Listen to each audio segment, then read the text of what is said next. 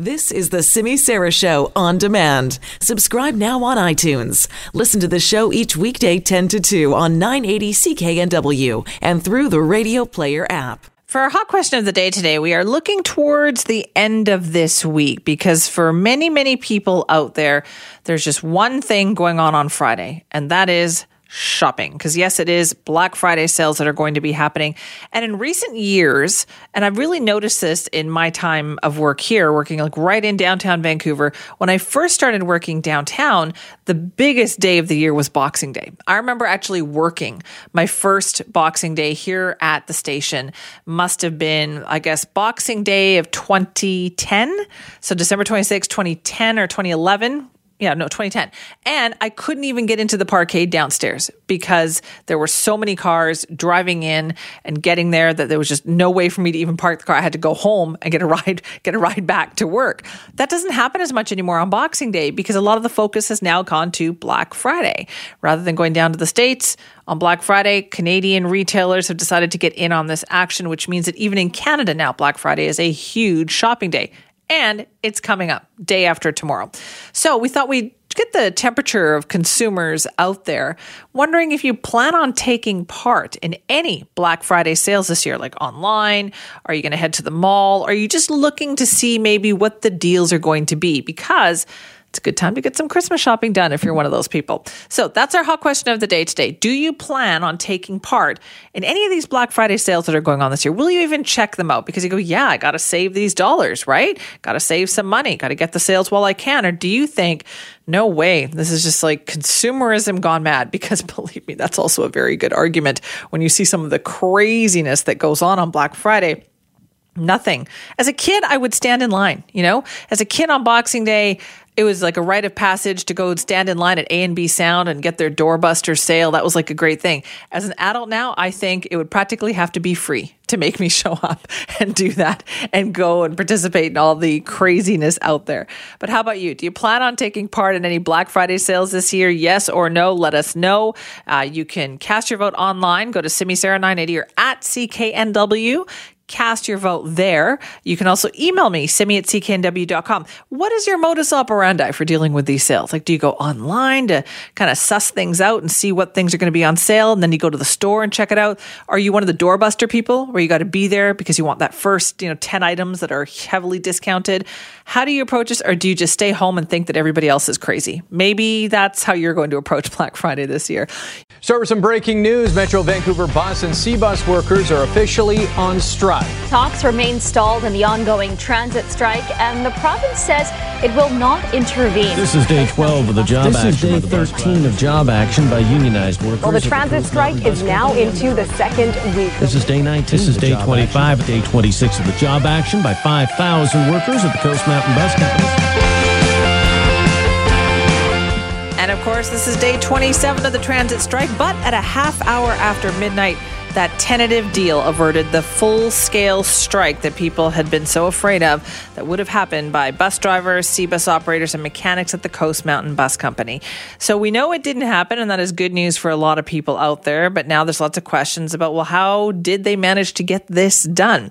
Now, Unifor isn't releasing any details of the deal until its members hold ratification meetings, but we wanted to get a bit of a scene setter about what went on last night. Was there something, how did the dam break, essentially? Joining us now is Gavin McGarrigle, the Western Regional Director of Unifor. Gavin, thanks for being with us. Yeah, hi, Simi. I understand you've probably only had a couple of hours sleep at this point. Yeah, I think about four hours. Uh, we reached the deal uh, I think around twelve thirty last night, uh, but uh, both teams spent a couple of hours making sure that we finalized the details of the memorandum of agreement, and I think we finally signed it off around uh, quarter after five this morning. And how are you feeling about the deal right now? Well, I'm feeling um, I'm feeling uh, relieved on behalf of our members and the, and the passengers that we serve that we reached a tentative agreement. We always said direct uh, negotiations uh, when both parties were serious was the way to to get it done, and of course it'll be up to our members to decide. Uh, but our our team is um, unanimously recommending the deal, and, and we feel good that uh, you know we've uh, we've taken significant steps to address the issues that our members sent us to deal with. Now, what changed on all of this? Like when yesterday, going back to the table, it was pretty clear there was a different mood in the air. There was seemed like a lot more determination to get a deal done. Yeah, I would agree with that. I mean, we were uh, determined to get a deal done. I mean, we know that the public uh, had sent in thousands of messages of support. We know that the student societies had reached out to us. We know that our picket captains were getting ready for uh, strike action. Uh, we know that uh, our national president was in the room and was very clear uh, that we were determined to reach a deal. And, you know, so this was the 11th hour. This was the time to make the moves that were necessary. And, you know, it was hard work, but we're pleased to manage to, to break through and get it done. Was there give and take? there's always give and take in negotiations. Um, the key, the key at the end of the day for us is making sure that you know whatever whatever uh, moves we're making will gain the support of our elected bargaining committee and ultimately our membership. So. Um, you know, there's certainly uh, always movement, and um, you know, at the end of the day, we have to make sure that that we can gain the support of our membership on any agreement. What does this tell us, do you think, Gavin, as well, about the state of transit in our region? Because it's clear there was a lot of panic at the idea of just a, of a three day shutdown. Well, that's what we've been saying all along is that the transit system is so important. I mean, our members deal with the public every day. Uh, they deal with uh, with the passengers. They know what they're going through. We've been a strong advocate of transit expansion precisely because we know uh, how important it is. And so, you know, but at the end of the day, workers have a constitutional right to collectively bargain and to strike. And you know, we certainly appreciate uh, the provincial government uh, taking that hands-off approach because that's ultimately what puts the pressure on both parties to reach a deal. Uh, you know, the BC Liberals simply wanted to uh, take away our rights and rip up contracts, which was their sorry legacy for the past 16 years, and, and that's not going to get it done. At the end of the day, uh, hard bargaining is hard bargaining, and and there's a reason why it's set up the way it is. So it's a very important system. We knew that. The employer knew that, and we knew that uh, you know we had to work very hard uh, on behalf of you know our members for, from our side and of course the public uh, to make sure that, that we rolled up our sleeves and got it done. Free collective bargaining works, and um, I think this is living proof of that. Uh, how long? Can you tell us how long the deal is? The duration? No, Simi, I'm sorry, I can't discuss any details. Our members have, have the right to see see those details first right. before we discuss them in the meeting. Yeah. Okay, and what's the timeline for ratification? Then showing it to them. When then will, when will that vote happen? Uh, really, we're looking around for venues uh, right now, and uh, you know to determine uh, when we can do that. But I expect it will probably be uh, in the next uh, week or ten days or so. We're just, I think people are just getting some rest this morning, and um, and then we'll, you know, that'll be our next step is to move to secure a venue and then figure out a date that our members can vote on this. All right, and then until that time, then everything is back to normal. Yes, we uh, gave instructions to our members to return to work as best they could this morning. Uh, you know, because of the timings, it was difficult for some, but uh, back to wearing the uniforms, no maintenance ban, no overtime ban, uh, back to business as usual, and, and then our members will decide uh, whether or not they support the agreement. Um, and uh, you know that's their right. And you know all the people in the room who were there. I mean, of course, Jerry and I were there, but ultimately uh, we have elected bargaining committees. They're elected by the membership, and ultimately they're the ones that that make the decision. So um, you know we have to make sure that we're we're responding to what our members tell us is important. All right, listen. Thank you very much for your time. Get some sleep. All right. Thanks, Timmy. That's Gavin McGarrigle, the Western Regional Director of Unifor, telling us what he can at this point of how things went last night. Tentative deal reached about 12:30 last night, so just about half hour past that deadline. Uh, they did extend that because they were making progress at that point. But as you also heard Gavin McGarrigle say, by the time they finished signing everything, getting the legal language done, he was there until about five this morning. So yeah, busy day. We don't know what's in the deal, but they will be taking it to their members for that ratification vote. And that will happen, as he said, in the next week to 10 days. But you know, the mood was definitely different. I mean, even 24 hours ago, as we were sitting here talking to you, we definitely had that sense, right? We were talking about that, that the kind of heavy hitters were in town there. They had the head of Unifor, Jerry Dias was there. Kevin Desmond, the CEO of TransLink, was also there. And it was kind of do or die time. But want to get a sense, though, of what the, the mood was also like. Like, what did we see from the outside looking in? So, joining us now is Global News senior reporter Janet Brown, who was camped out there all day yesterday. Hi, Janet. Hi, Simi. Uh, yes, Mr. McGarrigle sounded very tired, and yeah. there's a lot of tired reporters today as well, uh, sitting around the hotel, uh, you know, waiting to report on the latest movement. And as you say, yeah, it's very interesting to watch these talks unfold uh, from a distance. You know, we have the union in one room, we have Coast Mountain, the company, in another room, and then they hunker down, they talk among themselves, they get their proposals, counter proposals together, and then they all leave as a group to march into one common meeting room to discuss those ideas, proposals, etc. And then they go back to their room to discuss it in private. And uh, yesterday, it started out at 11:30 in the morning with the union having a media availability.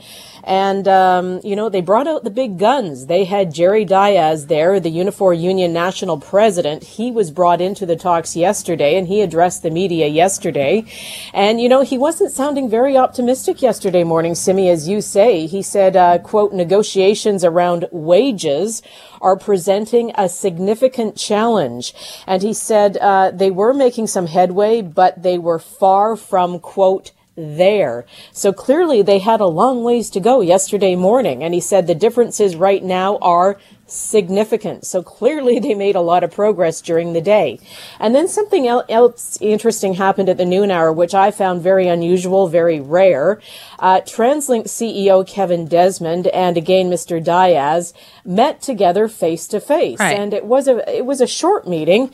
And uh, Mr. Desmond came out of that meeting to talk to reporters at about twelve thirty. He really didn't say very much. He said uh, that they quote we had a good initial conversation. So you know I took that as positive. At least it wasn't negative. And then away they went, and negotiations started at two p.m.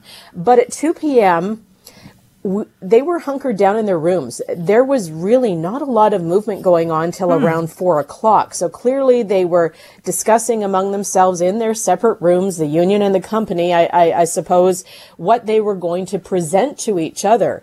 But then, you know, after four o'clock, things seemed to pick up. There was a lot of walking back and forth in the hallway uh, between these various rooms. So clearly things were starting to progress. That was my, that was my read on things. Yeah. And you know, another thing as a reporter, we, we don't only talk to people, but we, we read body language just like everybody does out there, right? Yeah. And you know, facial expressions and that sort of thing. And you know, I was looking at these uh, union folks and they were kind of rolling their eyes and, you know, nodding their head back and forth. And I thought, oh gosh, you know, I don't know. I don't know if things are going that well. You just try to get a feel for it as a reporter, you know? Yeah. And, uh, I just didn't have a really good feeling to tell you the truth when I was leaving the talks at five o'clock and before another reporter came in to relieve me. I just honestly did not have a good feeling at five o'clock. However, uh, that being said, I knew that as long as they were still in that hotel and still meeting face to face, there was a chance that we could get a tentative agreement. That's always a good thing when they're still meeting. And, um, so yeah. yeah. I was really happy to hear that they were still meeting last night, and and and then that's when my hopes started to pick up. Well, they're still meeting, and it's eleven thirty at night, yeah. and I really couldn't put down my phone and, and stop watching Twitter because I was just waiting uh, to hear what was happening. So I knew at eleven thirty last night when they were still talking, they were working really hard to try and get a deal because both sides knew that they had a lot to lose if they didn't get a deal last night because w- when the two sides in any round of bargaining negotiations can't get a deal, they risk the chance of a mediator being appointed. That's right. And when a mediator, mediator steps into labor talks, neither side wins. And they both knew that, that they didn't want a mediator coming in, so they knew it was up to them to get a deal done. And the other problem is both sides were afraid to, to lose the support of the public too, because no buses for three days, no so. SeaBuses. The union knew that that was going to really be bad for the traveling public and, and it could backfire on them too. So there was a whole lot at stake yesterday. And I was so happy to wake up this morning and, and find out that a tentative deal had been done, Simi, uh, for everybody's sake in, in this. The, so true. The, the workers, the company, and the traveling public. So true. Janet, thank you so much for your time today. My pleasure. Thank you, Simi. That is Global News senior reporter Janet Brown. You know, she's absolutely right on this in that it is you, the general public, that made the difference in getting this dispute done. We had a very lively discussion yesterday about the issue of property taxes. All over BC right now, municipal governments are doing the job of working through their draft proposal budgets, figuring out what the property taxes are going to be for 2020. City of Vancouver certainly raising some eyebrows with their draft budget because in it says they are considering a 9.3% hike in taxes and fees as part of their 2020 budget. That is a big jump, one of the biggest we have seen in something like 10 years. And the 9.3% is a combination of an 8.2% property tax hike and a 9.5% utility fee hike. It also includes a 0.5% tax shift from businesses to residential properties. Naturally, we had a lot of questions when we first heard this because that is an eye opening large number, right? So on yesterday's show, we had a chance to speak with Vancouver City Councilor Adriane Carr, who explained why she feels this tax increase is necessary. Nobody likes tax increases. Um, but on the other hand, Simi, nobody likes to see the homelessness, the opioid crisis, the inability to find uh, an apartment or home that you can afford, um, the, the street trees dying, overcrowded facilities, deterioration of of roads, um, not being able to tackle climate change the way we should. So, really, this budget is about making sure we put the money in place to handle what are really emerging crises and in part um, because over the last 10 years, the tax increases have been um, not as high. That doesn't work if you're not putting the money into keeping the actual essential services um, and the infrastructure of the city going, and now this council has to deal with it. All right. Now, I found that ironic as well because Adriane Carr was on council for the last 10 years. She's been there since 2011, and I don't remember hearing her advocate for higher property taxes during that time. So, this is a big pill for Vancouver residents to swallow. And if you're not a property owner and you think, oh, it doesn't affect you, once again, I'm going to point out it still does. If you're a renter, somehow those costs will get passed on to you as well because your landlord, the property owner, the place where you live, they have to pay for that as well. They will look to you to help them offset those costs. So, not every counselor, though, is on board with this. So, we thought let's talk a little bit more about it now. Sarah Kirby-Yung joins us, also a Vancouver City Councilor. Thank you very much for being here. Good morning, Simi. What is your take on this proposed hike? Well, my take is very different from Councillor Carr's. I think it's excessive. It's the highest uh, increase, as you said, in 10 years. And I think that uh, trying to make the argument, well, it's only this much per household, or, you know, we have a lot of things we need to spend money on. So everybody has a lot of things they need to spend money on. And sometimes we need to look at priorities. Um, and try to keep it reasonable. People are feeling burdened, so they're not just going to be seeing increases from the city of Vancouver on property taxes and then the utility fees that come through from Metro Vancouver. They're seeing their car insurance go up. They're seeing their cost of living go up. Um, and their salaries are not going up an average of 9.3%, not last time I checked. Uh, no, nobody's is going up by 9.3%. So, uh, what does that mean then? Is this going to be hotly debated? Is this going to get passed? What is this process like? Um, I think it's going to be a very hotly debated budget. I think that uh, this council has been in for a year now.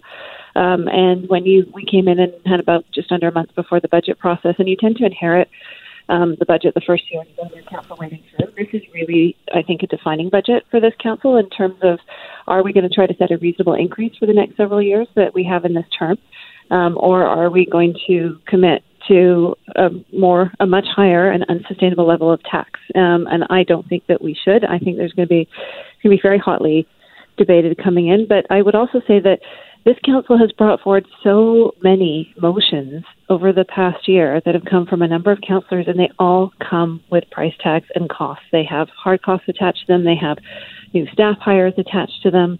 Um, and if we're really serious about some of the core issues, we wouldn't be adding to the affordability crisis by creating new projects and costs that, that are not, quite honestly, they're, they're not all equal priorities. We actually have to prioritize and choose.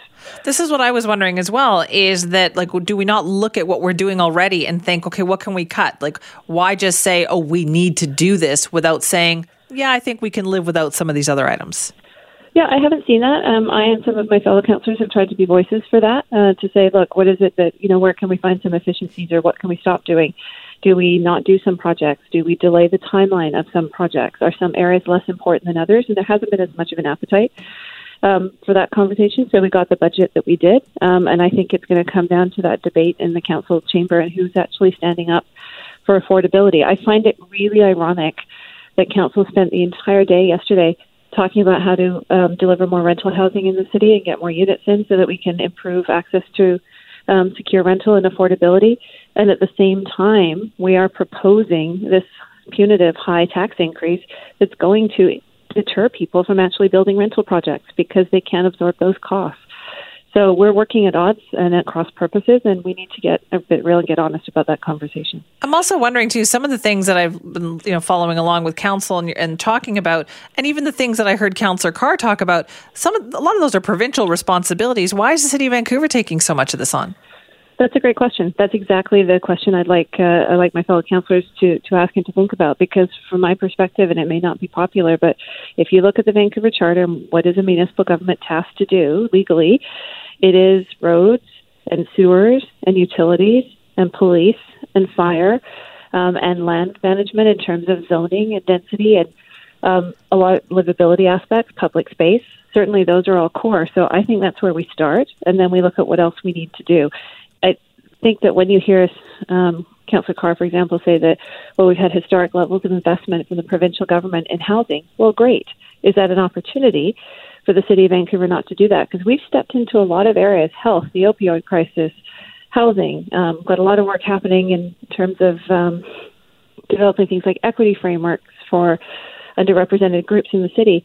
All great work and all important, but not what has traditionally been the mandate of the city. Right. Is it possible, though, to deliver the increased number of police officers and firefighters that are asked for in this budget uh, without this increase? Because I think that for people go, they do would like to, they would like to see those kinds of resources. How do we yeah, balance I hear, that? I hear from this. The one thing that I do hear a lot is um, from uh, from throughout our neighborhoods and our business owners um, and residents throughout the city is the you know they're really feeling the impacts of the huge social challenges and the opioid crisis that we have, um, and that's not being able to get deliveries to their businesses in Chinatown, um, and their staff not feeling safe or being attacked when they're going out at lunch. And those are serious. So there is a good rationale for police officers. It's not possible to deliver more police and fire officers without an increase in property tax, but it does not have to be um, 8.2%. All right. And, and so, what is the process like here? What do you think is going to happen?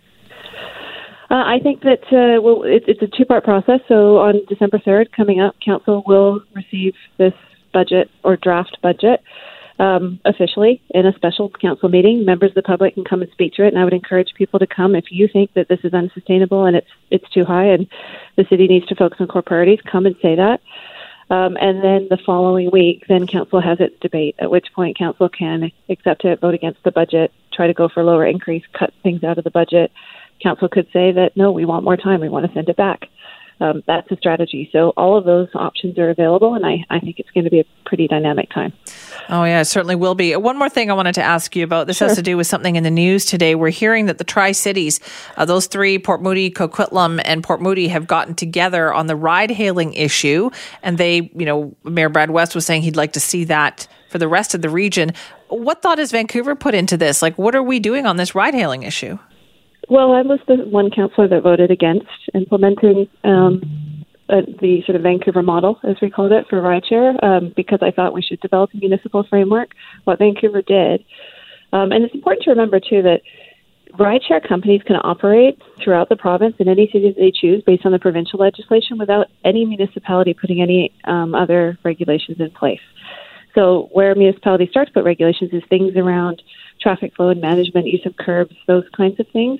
What Vancouver decided to do is charge a fee to each of the ride companies, but then also charge a fee per driver um, and set boundaries. It's very reminiscent of the taxi system, yeah. where we had artificial boundaries, and I voted against that for a couple of reasons.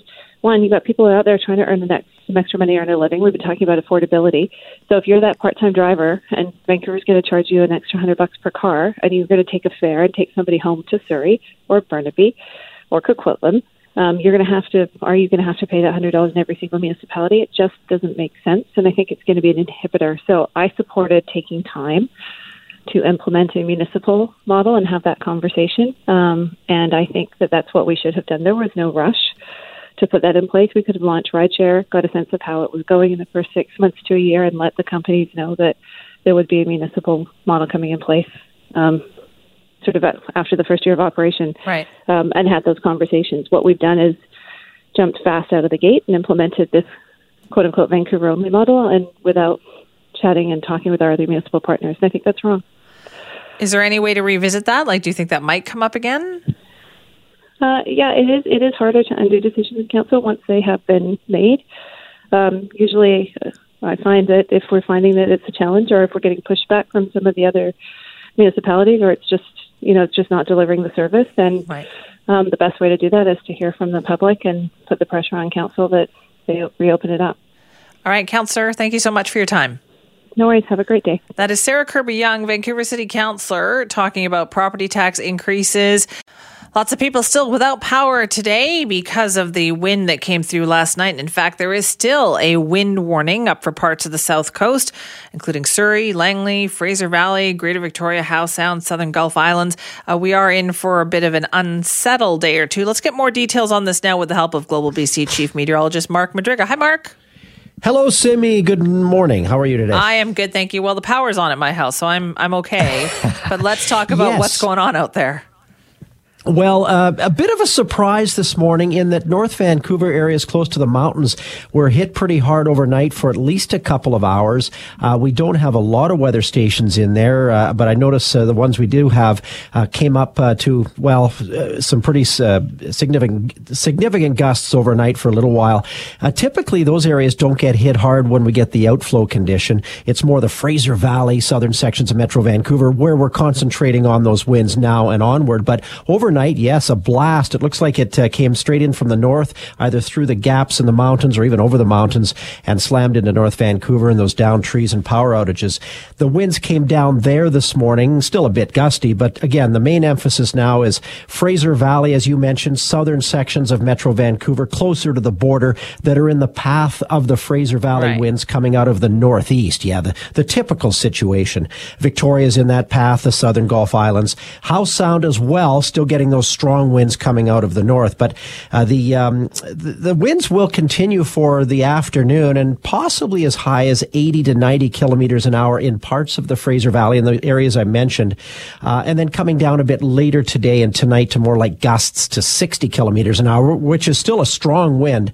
Uh, and the same tomorrow, about 60k to gust in the morning and coming down a bit during the day. So it's now through the afternoon potentially some damaging winds and more power outages, and especially for our listeners in the Fraser Valley, Simi. Okay, that sounds very, very chilly out there. But yeah. it also sounds like you didn't say the S word, so I think that that's okay, no. right?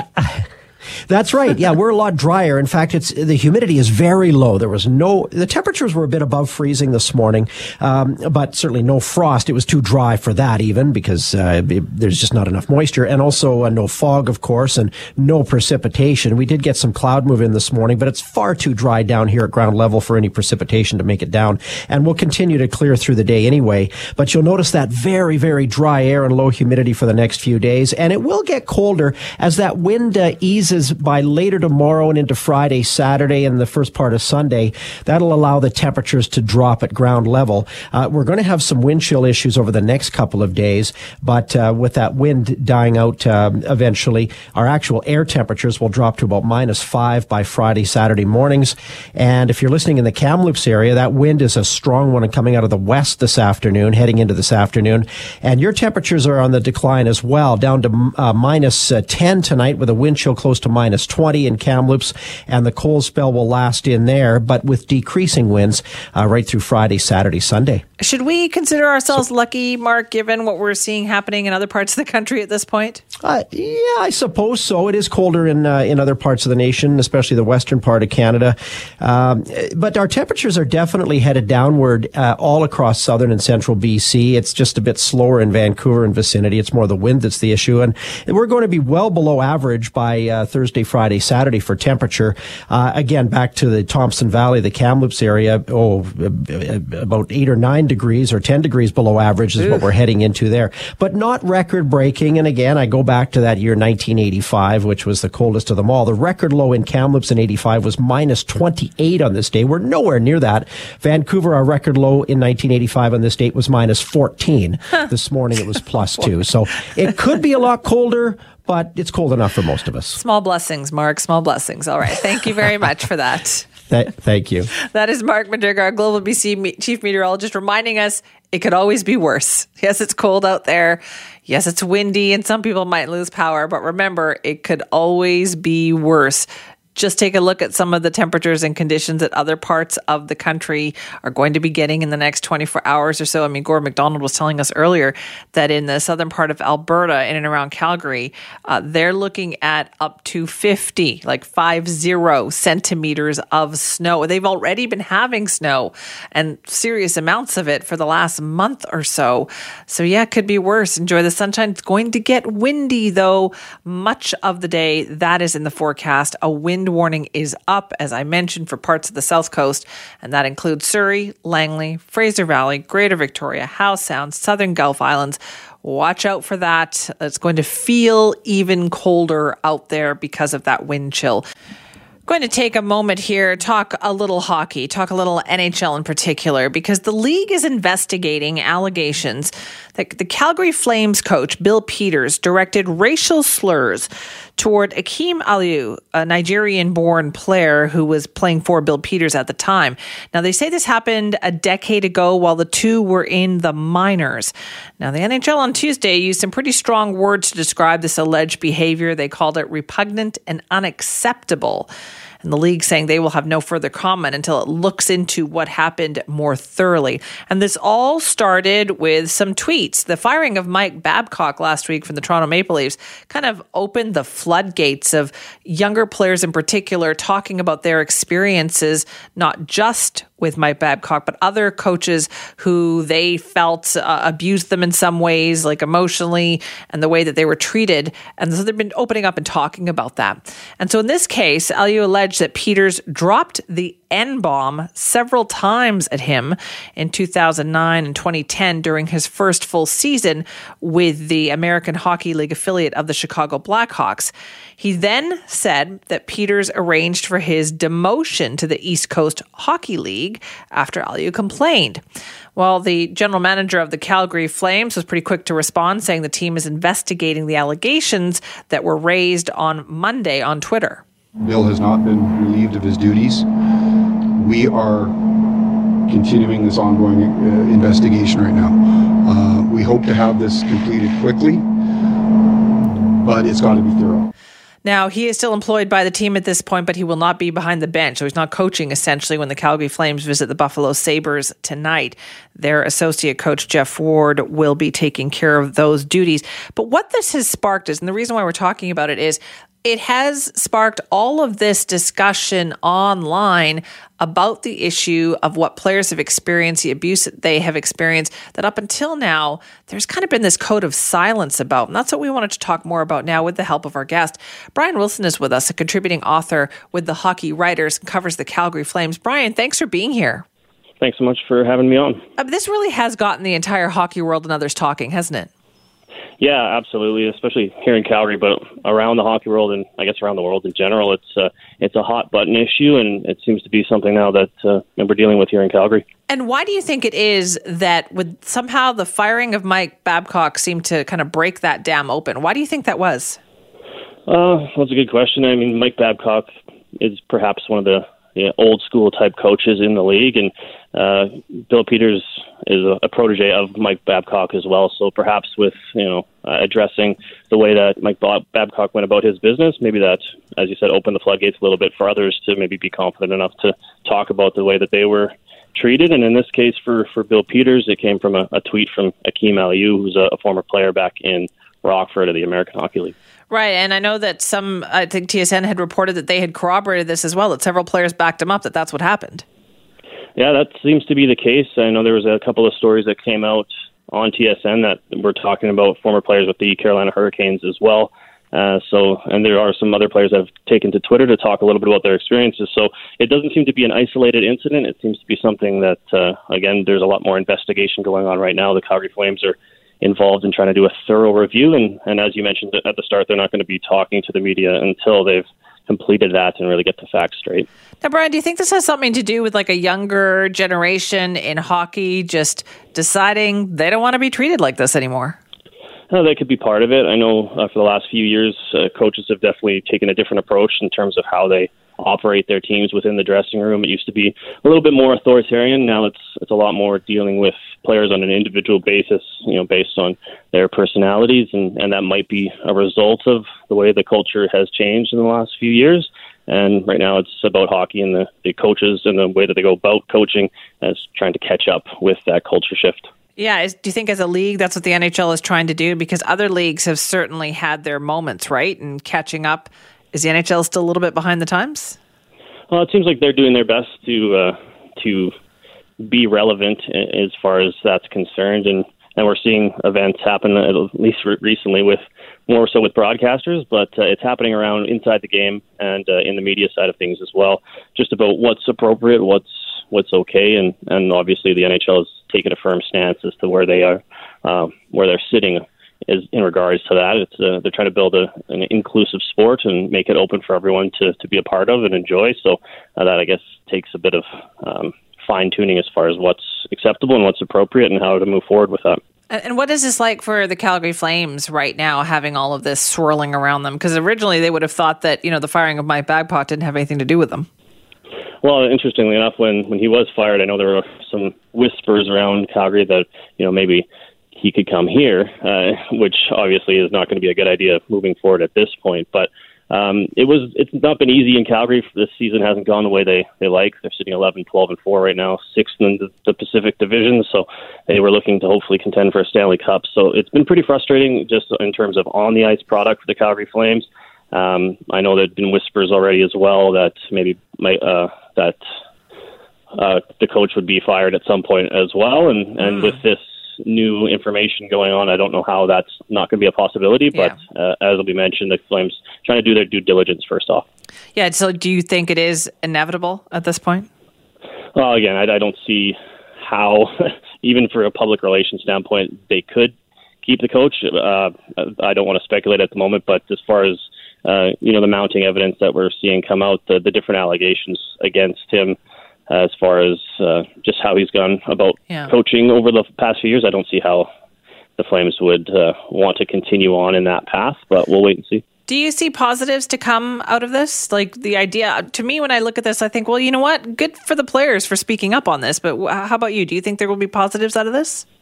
I think uh, that's the best thing we can do is look for the positives in any type of situation like this. I really picked out one point from uh, Milan Lucic, Flames forward, in an interview he did on Tuesday in Buffalo. He talked about how social media is giving everyone a voice, and mm-hmm. it's uh, it's allowing people to be empowered to speak out. And you know, if using social media allows you know oppressed people to speak out and to fight back against injustice, I think that's a powerful tool. Um, you know, at the same time, a tool misused can also be a weapon. So it's a bit of a fine line these days. But yeah. I think uh, as far as a positive outcome, if it's encouraging people to speak up and encouraging uh, you know, the positive conversation to be had, I think that's okay. All right, Brian, thanks so much for your time on this. My pleasure. Thanks for having me on. That's Brian Wilson, a contributing author with the Hockey Writers. He covers the Calgary Flames. Well, today we're talking once again about ride hailing. Still hasn't happened. We're still waiting. Remember a couple months ago when we were oh so positive it was going to happen by the holidays? Well, the holiday season just about upon us, and we're still waiting for the final go ahead from the Passenger Transportation Board. Something else that's kind of thrown a bit of a wrench into the plans as well is listening to and finding out how all the different municipalities and cities are dealing with this situation as well. For instance, places like Surrey, the mayor there, Doug McCallum, says they don't want it. And so they don't want to see it there. And yet in Vancouver, they've got their own rules. And in other regions, they have their other rules. But in the Tri Cities, at least, they're doing something that they think every other municipality in Metro Vancouver should be doing. And that is working together to make it happen. So here's exactly what it is that they are doing. They've agreed to a unified licensing fee. And the mayor of Port Coquitlam, Brad West, says that that's going to work for the entire fleet across their three cities. Global News reporter Simon Little had a chance to speak with the mayor of Port Coquitlam, Brad West, and the mayor outlined what he would ultimately like to see happen right across Metro Vancouver. Well, my hope and, and my my preference still is that there be a, a single Metro Vancouver business license for ride hailing. I, I just think that is absolute common sense. We shouldn't have 21 different licenses with 21 different fees and 21 different rules in Metro Vancouver for ride hailing. But in the absence of Metro Vancouver uh, coming out with a, a single unified business license, I felt it was important that at least in our part of the region, in the Tri Cities, we co- cooperate uh, between Port Coquitlam, Coquitlam, and Port Moody, and, and have uh, a single uniform license. Uh, really, as a way of encouraging ride hailing, uh, Uber and Lyft to operate in our communities.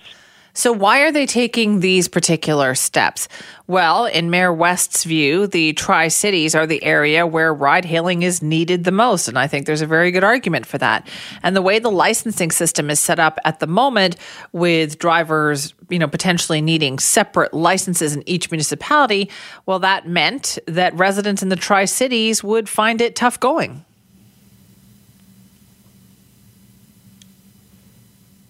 The service, in my opinion, is most needed in a community like Port Coquitlam that doesn't have SkyTrain.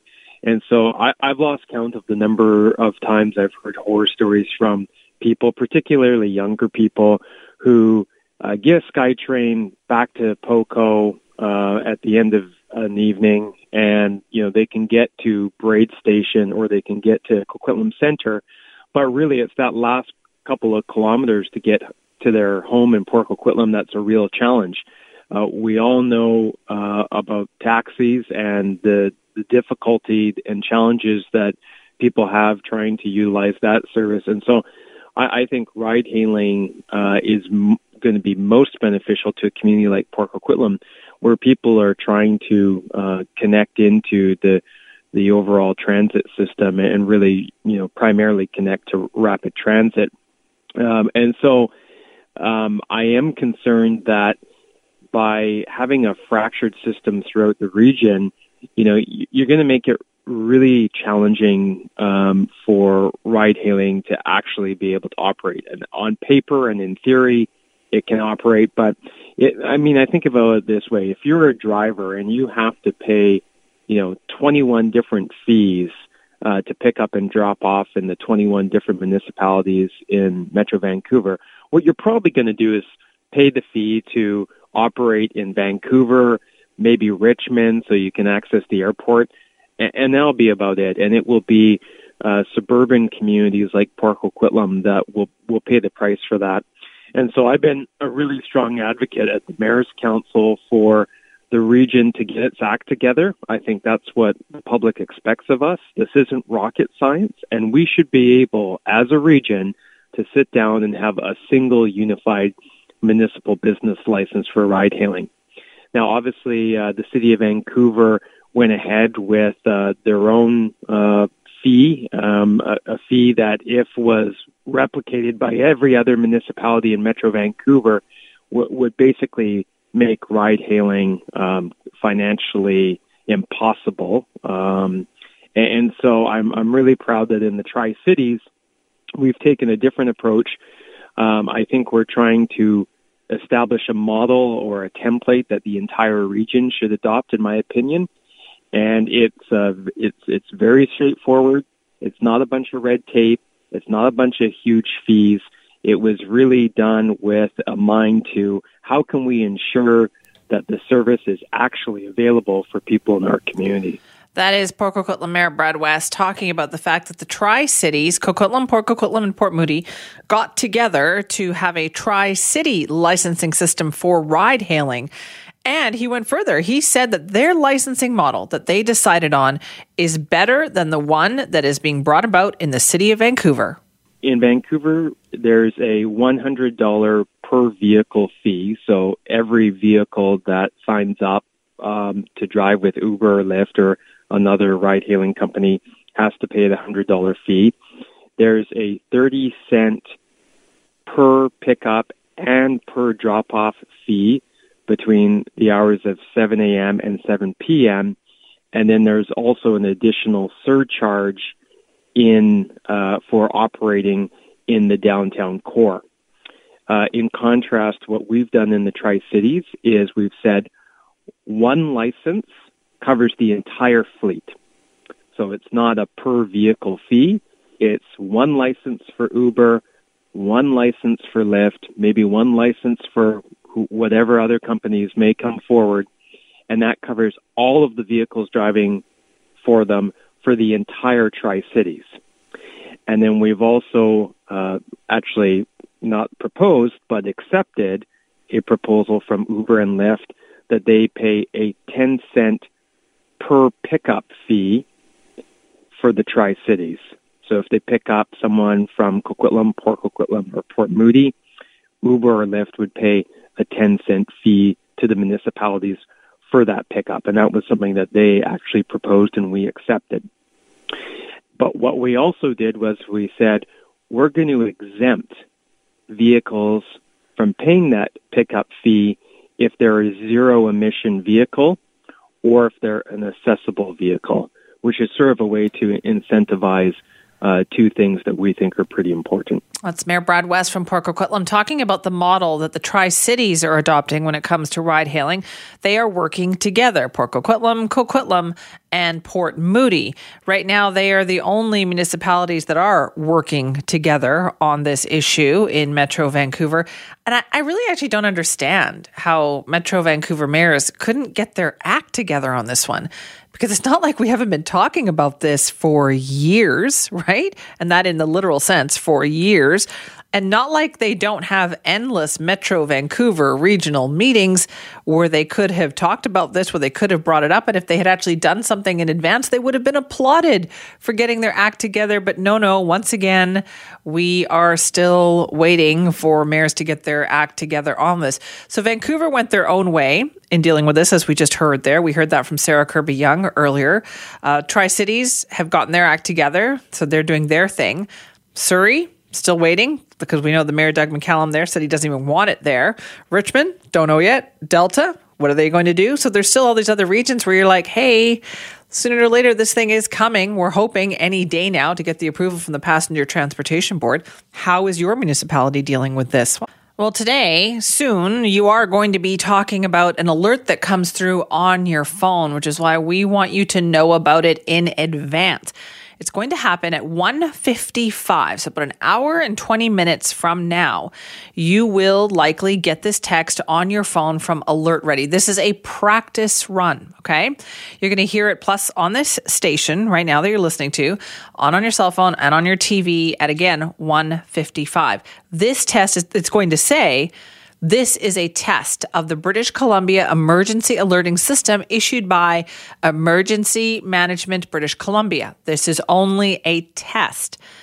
If this had been an actual emergency or threat, you would now hear instructions that would assist you to protect you and your family. For further information, go to emergencyinfobc.gov.bc.ca.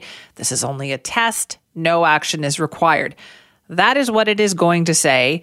If you listen to it on the radio or see it on TV, it's also going to make a really irritating loud noise designed to make you pay attention. Okay. It's a very important part of kind of testing to make sure that people are aware in the event of an emergency. So we thought, okay, well, that's one way to do that. But what else are we doing to make sure that we are ready in case of an emergency? Well, joining us now is Jackie Kloosterboer, who's the emergency planning coordinator with the city of Vancouver. Jackie, thanks so much for joining us. Oh, happy to be here. Is this like an ongoing struggle to get this word out to people? Like, are we good at preparing for emergencies or not? I think there's always a lot more that can be done. There's estimates that roughly, you know, 30% of our population has plans in place. And we live in an area that can be impacted by a number of different events. And it's critical that we're prepared. Okay. In what way do you think the average household needs to be prepared?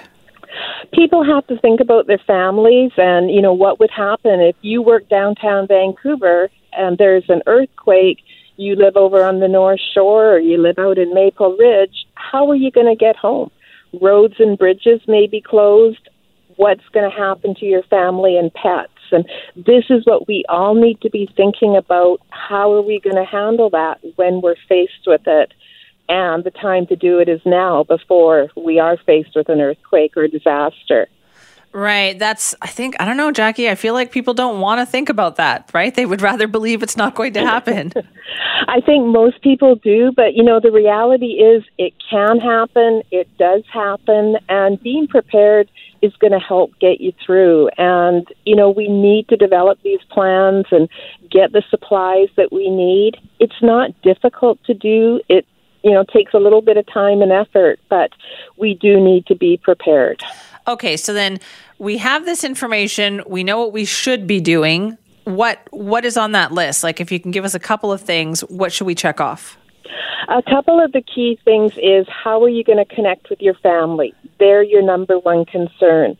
What supplies do you need to survive? If you work downtown Vancouver, you know, what supplies have you got if you can't get home? If you have a home emergency kit and your family's at home, you'll know they have the supplies to get through.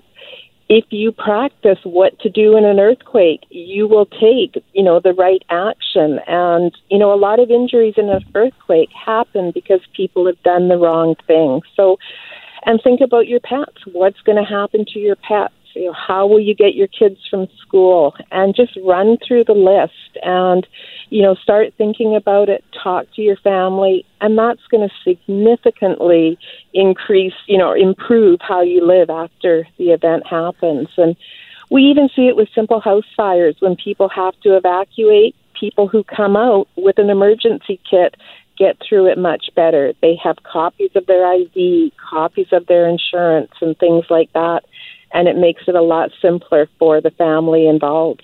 I was also thinking too that if you have younger children, like primary school age children, elementary school kids, this is something you work on. I think I was a lot better prepared for this when my kids were in that age group. Exactly. We all are. And then, you know, once the kids grow out, we start to forget about it. Totally. We don't check our supplies. Yeah. And, you know, we've got to we've got to know, you know, we know we live in an area that can be impacted and we've got to take it seriously. All right. So, what about food supplies? Is that something we encourage people to keep as well? Definitely food and also water. You know, we can go a few days without food, but we can't survive without water. So, having water, you know, stored at home, having some water in your car if you drive, you know, having that in place is critical. Right. And so keeping water and things stored, like where's the best location for all of that? It really depends. We all, you know, some of us live in apartments, some of us are in houses. You just got to identify an area where you store your emergency supplies. They need to be easy to access. You know, if you live in an apartment, usually the closet by the front door makes the most sense in a house, you've got a little, you know, few more options, but the key is can you easily access them? If they're stored in your garage, don't store chemicals above them in case the chemicals fall over and contaminate your kit. So, a little bit of thought needs to go into it. City of Vancouver, Emergency Management BC all have websites with all of that information listed, and it's very easy to access. City of Vancouver also offers free courses at our community centers or if you have a group of people, we will come and, you know, do it for your group as well. So you have options out there. You've just got to take the action and start getting prepared. I wonder as well, Jackie, do you think people get lulled into thinking, oh, well, the city's going to help me or the government's going to help me? What kind of help, though, can we realistically expect after an emergency event? What people need to realize in the first, you know, 72 hours or so after a big event happens, you know, we have families as well, you know, the emergency planners, the responders, you know, we need to make sure our families are okay.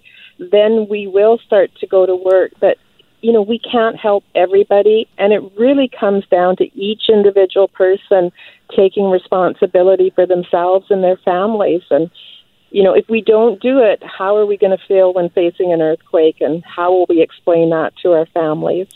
So true. Jackie, thank you very much for your time.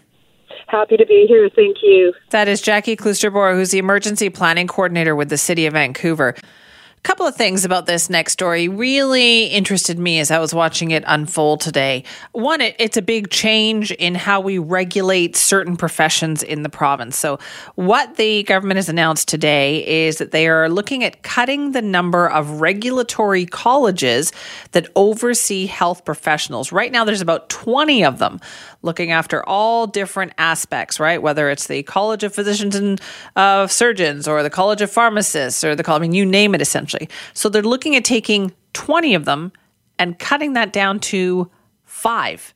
Yeah, that is a drastic cut. Now, Health Minister Adrian Dix says among those five would be the College of Physicians and Surgeons, the College of Pharmacists, and the College of Nursing Professionals. So those three will remain intact. The final two, though, would be two new consolidated colleges, including what's called an oral health college, so looking after dental, dentists, orthodontists, that kind of thing, and the healthcare professions college. Here's what he had to say. I want to be clear that consolidating the colleges means that the professions will be regulated more thoroughly and that we're going to continue regulating the same number of prof- uh, professions. This is not deregulation. That won't change. That is Health Minister Adrian Dix. They're talking about this at the press conference that they had today. So that's one of the reasons why that story interested me. The other reason why is that when I was following along with the press conference that they were having today, I noticed something really interesting that the entire committee that had been discussing this was at this press conference. And the steering committee consisted of Health Minister Adrian Dix, Green Party MLA Sonia Furstenau, and Norm Letnick, who is the BC Liberal MLA and healthcare critic for the opposition. All three of them together at the press conference talking about this major change. And I thought, well, that's great. We often say that we would love to see our politicians do more about like kind of crossing the aisle and working together on big issues. And this certainly looks like one of those issues where they did exactly that because this is a big change for all of those professions out there to go from 20 different regulatory colleges down to five. Now, some people may have a lot of questions about that, right? About how do you deal with complaints? Will this be effective in dealing with those complaints? What are all the rules around that? Well, for now, we're going to talk more about that with the help of our Global News online legislative reporter who joins us now, Richard Zussman. Hi, Richard. Hi, Simi. So, this was really interesting that you had Norm Letnick, Sonia Furstenau, and Adrian Dix there. Yeah, and they've been working together through this entire process. This is, as you were describing, a pretty complicated process around the colleges, what they do. A lot of this also is based around complaints, uh, complaints from the public, especially that deals with uh, pharmacists or doctors or naturopaths or anything tangentially related to our healthcare system. And the three of them, Adrian Dix has said all along through this process, he wanted it to be collaborative. He wanted to ensure that every voice was equal on the steering committee. He said today that, you know, some of these ideas came from him, some came from Sonia Furstenau, some came from Norm Letnick, but that they come as a unified voice when presented to the public today. You know, Richard, a lot of people out there like me would be like, why can't they do stuff like this more often? You know? And I think, you know, covering this on a day to day basis, I feel the same way, Simi. Like it's, it would be, you know, and we're getting to a point now with the agreement that's in place with the NDP and the Greens. We're seeing more and more of this collaboration, but often partisan politics gets in the way. But it is nice to see that three MLAs from different parties, from different backgrounds can come and share the information they have from their communities or from the stakeholders they've spoken to and use that information to create a plan that they believe can best address the concerns of British British Columbians because a lot of this is driven towards individuals, British Columbians who have issues uh, with um, you know work that's being done by uh, members of these colleges because in the past the colleges have basically been governed by themselves. Yeah. The board has been members of the colleges and it's often very hard to get any accountability around complaints that are filed. One of the suggestions that was made part of the steering committee is to change the breakdown of the boards for these colleges, splitting it between actual members of the colleges and members of the public. So you have, I think, a, a greater sense of what the public is looking for out of these colleges. Oh, that's good. Okay. So so there's five from 20, right? They're going to yep. cut it down to five. Some of them will remain intact. College of Physicians and Surgeons, College of Pharmacists, College of Nursing Professionals. So you you kind of alluded to this, but how is the makeup of these boards going to change? Yeah, and so that was a question I posed as well to Minister Dix because one of the things I brought up is, you know, some of these mid-sized colleges may get engulfed by the Yeah. larger colleges and have their views looked at. And he said, well, each of these organizations also have regulatory bodies. So there's the Doctors of BC, which is an advocacy group for the doctors. There's also a college which governs uh, their uh, behavior and the work that they do. So they're two separate things. The governing bodies will still exist. The regulatory body, the colleges who oversee the work, they're just getting streamlined. And he said in the UK, there are less colleges than there are in BC, and that governs a country of more than 55 million people. And so he says it's bloated right now in British Columbia. The streamlining will help it become more efficient, help it become more practical, and allow for greater accountability to the public. So uh, he broke down a little bit to me. I can't remember specifically which colleges were going where, but he says that there is a path to determine, and they're going to have to work with the colleges to ensure they want to be lumped in in certain ways, but there is a path to get to the five and which organizations and which Right. members are included in each of those groups. And so, how soon is all this going to happen? So this is a process that is now going to go to consultation. So, and, and one of the things that was acknowledged by Norm Letnick was that, you know, the first phase of consultation, it's stakeholders who express their issues, and it's going to be members of the public who have no doubt had issues with colleges or have had to file complaints. So the public consultation runs from now until January 10th of 2020, and then following the consultation, uh, the, the committee will look at that information and start implementing the changes after that. But the expectation would be this is something that will start being put into place next year. Okay, so next year. On another topic, is there a bit of a sigh of relief going around the NDP government today about the transit strike situation? I think big time. I, and I think it's one of those things where Premier John Horgan had said all along he wanted to see a deal reached at the table. It's done at the table, but this would have been a massive political mess for the government. You Yeah. know, they're seen as one that has strong relationships with unions and labor and but obviously you would have heard from a lot of members of the public who would have had a hard time getting around today, tomorrow, and Friday if bus service wasn't running. So I think it's a big sigh of relief. The legislative session ends tomorrow. I was describing on Jon McComb on Monday, the premier just wanted to put a knee down and get to the end of the game and get out of here. Get clean, get out clean, yeah. And it seems like that is going, you know, things in Victoria have a way of, you know, jumping up and surprising you. But I think the premier may get his wish and get to Knock the break. Uh, without any major uh, fires that he needs to put out. I don't know, Richard. There's one more day. Knock wood. on that on that note, though, the other thing we should mention is that the Indigenous rights legislation. There's been a lot of cooperation on that as well. And I was here, like reading about you know from Keith Baldrey and Vaughn Palmer saying that the debate about it has been very respectful and it's moving forward. Yeah, and I think it's one of those things where a unanimous message around the support of the UNDRIP legislation uh, is a really symbolic and important one to send to British Columbians and to the rest of Canada as BC becomes the first jurisdiction uh, to pass UNDRIP legislation. The, the opposition raised some questions around UNDRIP itself and the origins of it and the applications to British Columbia, but ultimately it sends a very powerful message around reconciliation and BC moving forward in a way that all legislation will now be looked at under a scope of uh, Indigenous communities and First Nations communities. And I think the British Columbians and this government I know is very proud of, of what they've accomplished here. Right, and they had some help with that, right? Opposition moved it along, Yep, and that's yep. going to make it through.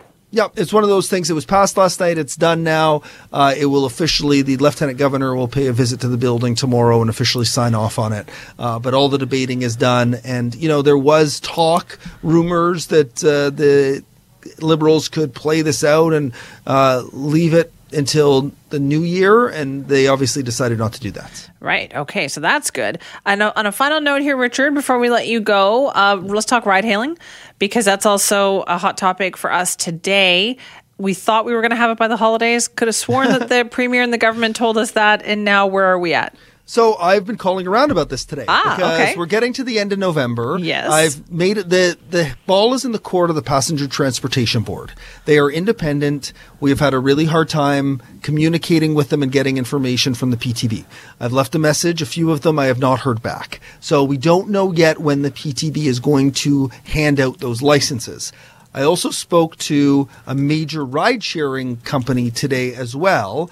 And what I can pass on about that is the expectation is once the company gets its license, they will be able to move very quickly in order to get uh, cars on the road. What I was told was it could be a matter of a few business days from getting the license approved. Uh, there are still a few steps around getting business licenses in the municipalities you are going to operate in. Uh, there's also still an issue with the insurance from ICBC, but the person I spoke to said it would take a few days. So, saying all of that, we could still have the PTB handing out these licenses in a few weeks' time, mid December, and have ride sharing on the road before Christmas. The province have I'm sure you've noticed and our listeners have noticed have changed their language a bit on this. Yeah. For a long time it was before the holiday season and now it's before the end of the year.